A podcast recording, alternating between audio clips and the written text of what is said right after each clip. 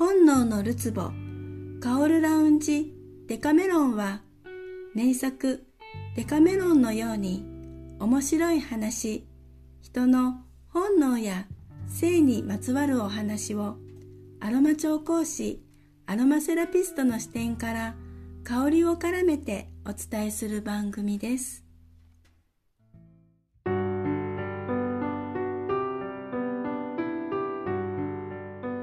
皆さんこんにちは。アロマ調香師アロマセラピストのミカです。本日もアロマの専門家として本能や性香りのことをお話ししていきます、えー、本日のテーマは匂いとコミュニケーションです。匂いは人間関係にも影響しますよ。というお話です。本日はお寄せいただいたお悩みにアロマ調香師アロマパルファニストとしてお話をさせていただきますね、えー、お悩みは旦那さんの匂いがたまらなく嫌で一緒にいられないんです。このままだと離婚も考えちゃいます。というお悩みです。匂い問題よく聞きますね。臭うん年齢を重ねてくると加齢臭などが気になってきますよね、ま今はこの匂いに対して様々な研究がされていますが思ったよりも深刻です。だってね匂いって逃げられないんですよ。ね。体臭の原因は年齢による加齢臭やストレスから来る匂い。病気が隠れていることもあります。不快な匂いは良好なコミュニケーションの弊害にもなるので周りの人の迷惑になってしまうような場合はやっぱり改善した方がいいですよね。まずは健康状態を知ること。一般的な加齢臭であればパインニードルやヒノキなど香り成分は実際に消臭成分として入浴剤などにも含有されてますし、うん、ライムやスペアミントなども役に立ちますよね、まあ、清潔にしても改善されない時は健康状態に何かある場合も考えられるのでお医者さんに見ていただくことをおすすめします、えー、先ほどのお悩みこのままだと離婚？と驚かれた方もいらっしゃるかもしれませんが離婚理由の中に大衆ってあるんですよ。かの有名なナポレオンも奥さんとの匂いのことが原因でね離婚したという説もありますからね、まあ、受け入れられる匂いの範囲内での話を今からしますね。えっとですね前は気にならなかったけれど最近気になる無理っていうもの。あこれあるあるって方意外といらっしゃるのではないでしょうか、えー、この場合本当に相手の匂いが変わったケースとそうじゃないケースがあります。相手の匂いが変わったケースは相手側に原因があります。加齢臭とか健康状態とかですね、まあ、加齢臭についてのお話はまた今度したいと思っています。もう一つのそうじゃないケース。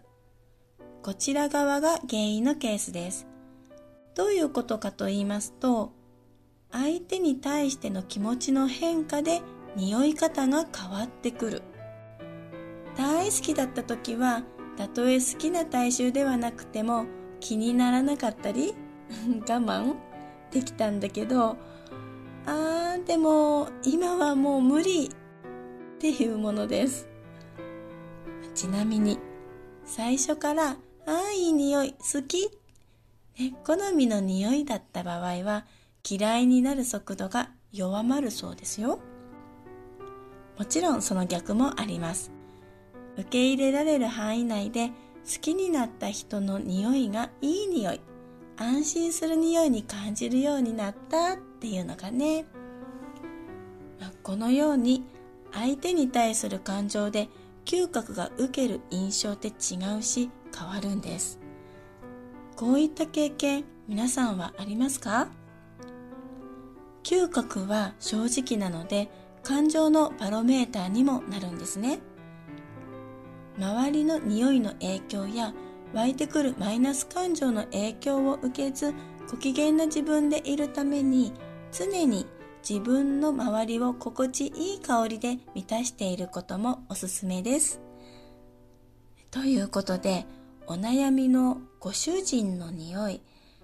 正直これだけの情報でお答えするのは大変難しくて一概には言えませんが離婚する前に解決の方法を探したらいかがでしょうか？加齢臭が原因であれば健康状態を見ていただいた上で問題なければ清潔にしてアロマの活用などお二人で話し合ってみたらいかがでしょうか？ご主人に対しての気持ちの変化が理由の場合はまずはご自身がご機嫌よく過ごされることをお勧めします。えー、匂いとコミュニケーションの話で思い出したんですが、えー、前にねある公共の場所へ行った時のことなんですが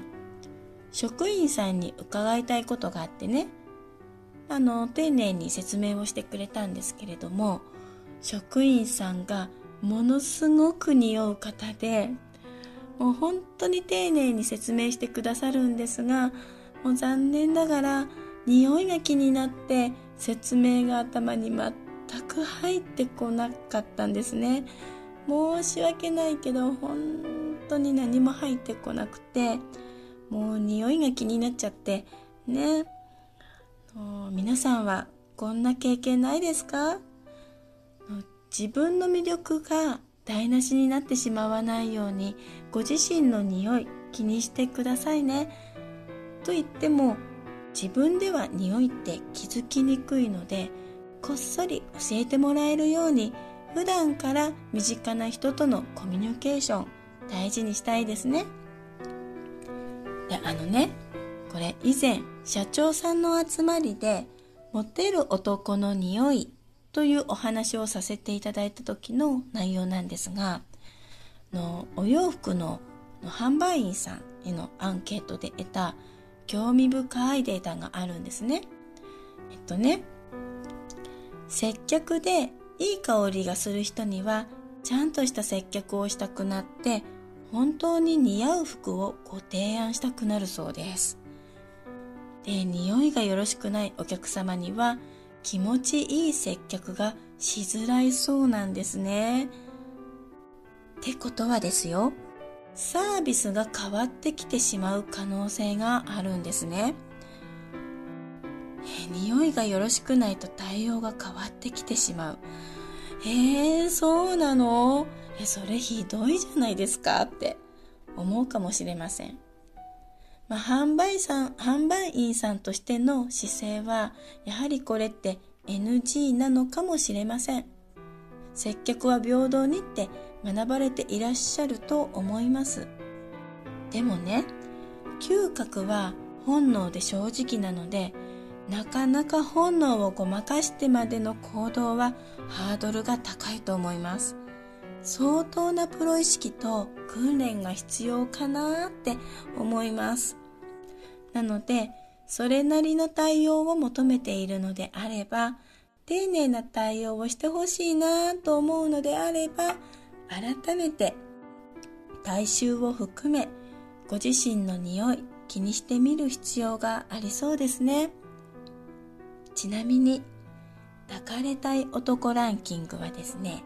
3位のイケメン好きな顔を抜いてなんと1位が清潔感といい香りがする人なんですって。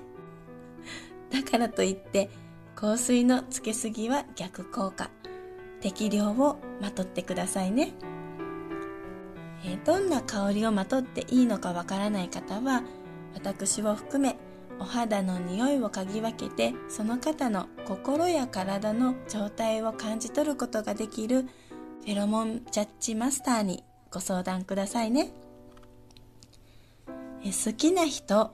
好感ある人に近づきたいと思うのが人の性、人の差が。もっと近づきたい、特別なコミュニケーションを取りたいと思った時、自分の邪魔をしているのが自分の匂いってことがないようにしたいですね。匂いはコミュニケーションに深く関わりがあること、頭の隅に置いていただけたら嬉しいです。はい。では次回は匂いと皮膚老化です。体臭の正体のお話です。お楽しみに。え本日も最後までお聴きいただきありがとうございました。アロマ調講師、アロマセラピストのミカでした。それではまた。